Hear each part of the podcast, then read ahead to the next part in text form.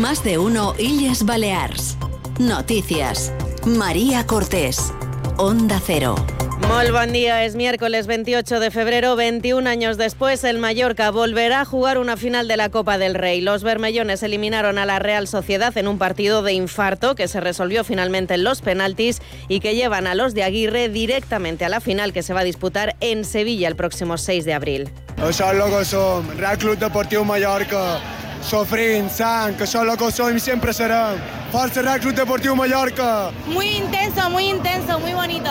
No descriure, això, això és un sentiment, tio. Això, això és Mallorca, això és Castella. Un altre final! Un altre Mallorca!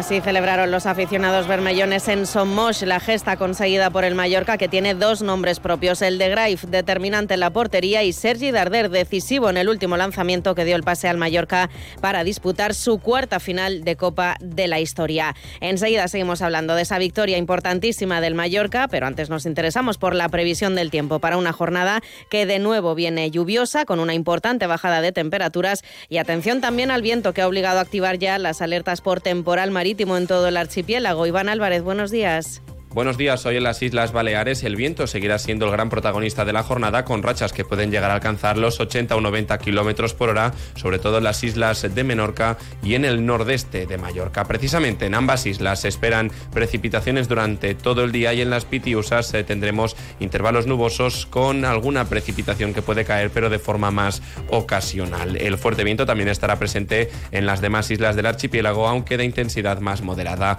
Las temperaturas se van a mantener sin grandes cambios. Llegaremos a los 16 grados de máxima en Formentera, 15 en Ibiza, 13 en Palma y 12 en Mahón. Es una información de la Agencia Estatal de Meteorología. El Mallorca es sin duda el protagonista de la jornada, pero hay otras noticias como el caso Mascarillas que les contamos en más de uno y Yes Baleas Noticias. Francine Armengol ha roto su silencio. Una semana después de que estallara el caso Mascarillas, ha defendido que todos los contratos de emergencia que se firmaron durante su mandato como presidenta del Gobierno fueron legales, incluida también la compra de mascarillas que su ejecutivo hizo en plena pandemia a la empresa de Coldo García, que ahora está siendo investigado por supuestas comisiones mientras era asesor del exministro de Fomento José Luis Ábalos. Armengol ha mostrado su indignación por la causa y dice estar asqueada. Indignadísima estoy, no indignada. Es que me parece absolutamente reprochable y me da asco pensar que alguien se pudiera lucrar de la compra de material sanitario en un momento donde en España se estaba muriendo cada día muchísimas personas. Es una situación evidentemente vergonzosa. La actual presidenta del Congreso de los Diputados se ha mostrado muy enfadada por las acusaciones sobre su presunta implicación en el caso y ha defendido que su gobierno se dejó la piel para poder proteger a los ciudadanos de las islas. Y lo que hicimos en Baleares es decidir, evidentemente, comprar material. Y yo como presidenta lo haría una y mil veces para proteger a la ciudadanía, que era mi absoluta obligación, con contratos de emergencia, pero con contratos legales, que se garantizaban a través de todos los, de los rigurosos controles del Servicio de Salud. Insiste Armengol que su gobierno reclamó en tiempo y forma que la empresa de Coldo García devolviera una parte del dinero de, lo, de los 3.700.000 euros que el Ejecutivo había pagado por las mascarillas. Sin embargo, la presidenta actual del Gobierno, Marga Proens, ha acusado a Armengol de mentir al decir precisamente que dejó firmado ese expediente para reclamar el dinero por la compra de mascarillas. La senyora Armengol ha demostrat una indignació molt forta, molt forta, una setmana després. I ha dit que tot d'una que varen conèixer que les mascarilles eren defectuoses varen reclamar. Fals, mentida de la senyora Armengol. Ha dit que va deixar l'expedient firmat de reclamació. Fals. L'expedient ni tan sols s'havia iniciat. El va iniciar aquest govern en la firma de l'actual director general de Cibersalut. Marga Proens ha insistido en que el gobierno se va a como acusación particular en esta causa.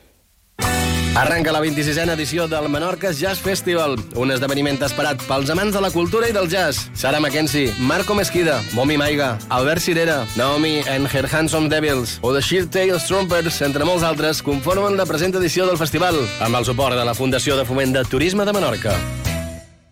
Timonera Abogados es el despacho jurídico multidisciplinar a su servicio en Mallorca. En Timonera Abogados estamos comprometidos para darle soluciones con total seriedad y máxima eficacia. Contáctenos y estudiaremos su caso detenidamente. Timonera Abogados están en Avenida Alejandro Rosselló, número 6 de Palma y en timonerabogados.com. Hasta el próximo miércoles en Eroski, brócoli a 90 céntimos unidad, jamón de cerdo al corte a 5,55 euros kilo, lubina de 300 a 400 gramos a 7,95 euros kilo, queso Gouda tierno al corte a 8,95 euros kilo. Miles de productos siempre a buen precio. Más de uno Illes Balears. Noticias.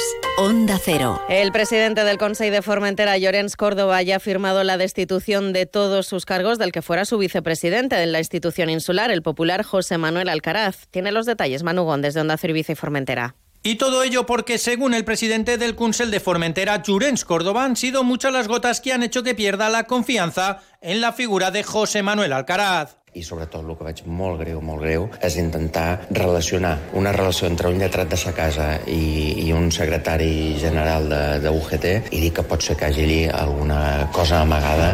Això ja em sembla que aquestes acusacions ja passen de ser res. Hay que recordar que la última polémica surgió con la contratación de un asesor jurídico a quien el Consell de Formentera pagará 1.200 euros extra al mes, aunque Córdoba aseguró que no es un asesor legal, sino una ayuda y que todo se había acordado previamente.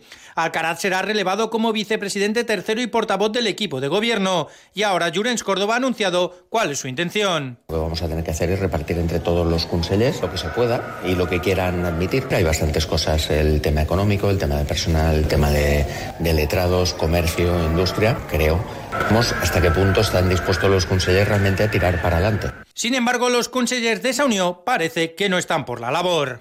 Más cosas, el mercado inmobiliario de lujo seguirá creciendo en Mallorca en el año 2024, tanto en demanda como en precio, según el informe de mercado elaborado por Engel Volkers, que señala que en 2023 se ha incrementado hasta un 32% la venta de mansiones, fincas y casas de lujo en la isla con respecto al promedio de los últimos 10 años y también con una subida de precios del 4% de media. De hecho, la inmobiliaria de origen alemán ha registrado su tercer mejor año en la isla, a pesar de los efectos que han provocado tanto la pandemia como la guerra en Ucrania la inflación o los tipos de interés. Para el director gerente de Engel Volkers en Mallorca, Hans Lenz, el mercado inmobiliario de lujo va a entrar en una nueva fase de estabilidad.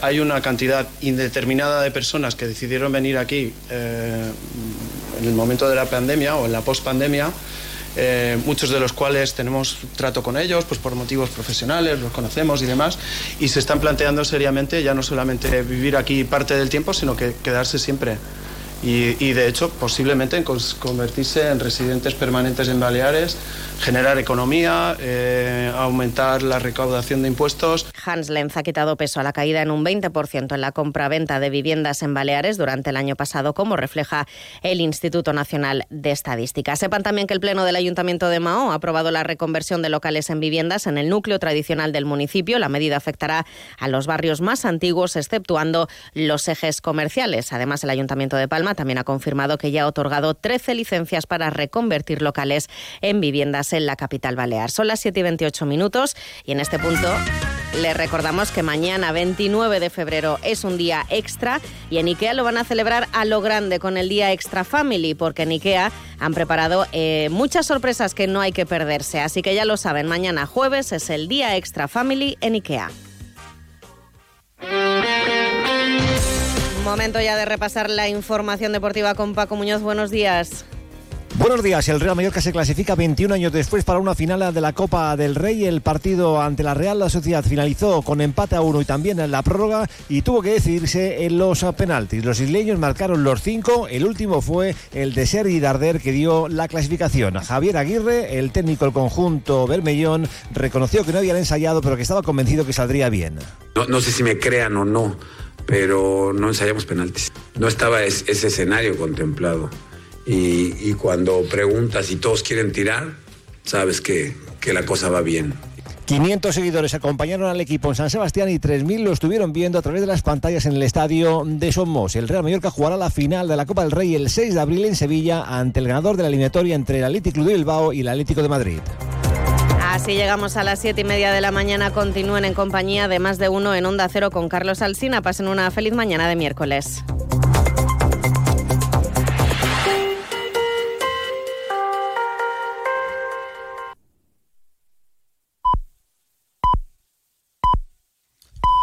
Son las siete y media de la mañana.